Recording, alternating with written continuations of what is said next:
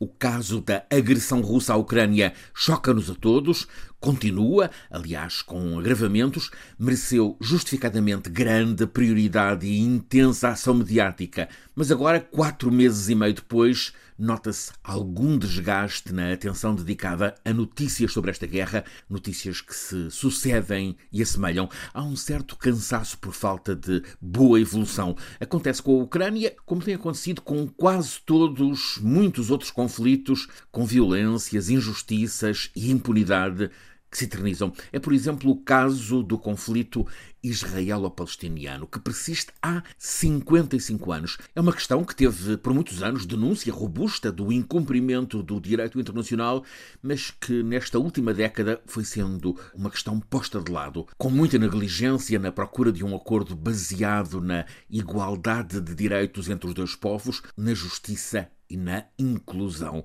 Nesta última década, a condenação da atitude de Israel perdeu voz. Ora, com essa postura de desleixo em relação a Israel, também é alimentada a violenta escalada de abusos por parte das lideranças palestinianas, de Mahmoud Abbas, que desde 94, como chefe da Fatah e presidente da Autoridade Nacional Palestiniana, tem parte do governo de cidades, vilas e outras porções da Cisjordânia, entanto, uma liderança que está caducada há já uma década. Abbas, agora com 87 anos, arranja sucessivos pretextos para adiar eleições gerais na Palestina. Por outro lado, há Ismail Haniyeh, homem da linha dura, ele é o chefe do Hamas, movimento islâmico que há 15 anos tomou o poder em Gaza e que está classificado por vários países como terrorista. Ora, é suposto que estes dois movimentos, Fatah e Hamas, representem parte expressiva do povo palestiniano, mas muito povo da Palestina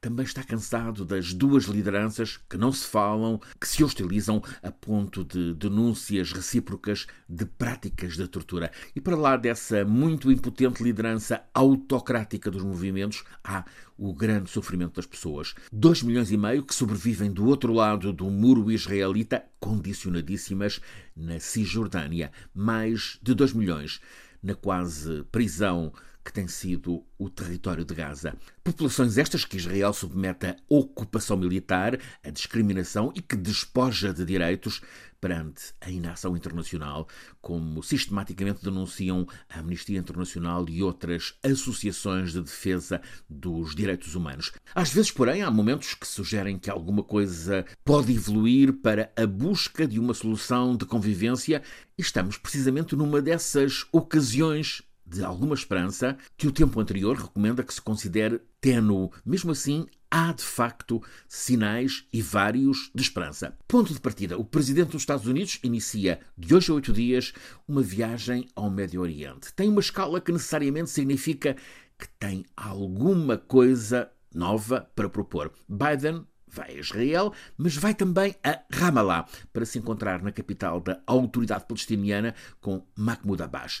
A uma semana desse acontecimento, houve o primeiro aperto de mão em seis anos entre as lideranças da Fatah e do Hamas, Mahmoud Abbas e Ismail Haniyeh. Foi um encontro nesta quarta-feira promovido em Argel pelo presidente da Argélia, este um país cada vez mais cortejado pelas potências ocidentais, Estados Unidos incluído, à medida que se agrava a carência do gás que abunda no grande exportador que é a Argélia. Portanto, há a presença de Biden, há o diálogo entre os rivais palestinianos e há um outro dado relevante mais. O governo de Israel é neste momento liderado por Yair Lapid. Ele é um centrista laico, defensor, e isto é já uma raridade na direção política de Israel, defensor da solução político-diplomática enunciada pela ONU. Isto é, dois Estados lado a lado, em convivência harmoniosa Israel e Palestina. Há mais, Lapid está em campanha para as eleições gerais em Israel no próximo outono. São as quintas em apenas três anos e anunciam-se como um duelo entre a relativa moderação de Lapid e o extremismo nacionalista de Netanyahu, que aspira a regressar ao poder em Israel. Lapid tem nestes dias uma grande oportunidade para um gesto político que o imponha na liderança de Israel como o homem da negociação, o fazedor de pazes. A ver que novidades pode trazer esta próxima semana. Expectativa, mas necessariamente ténue.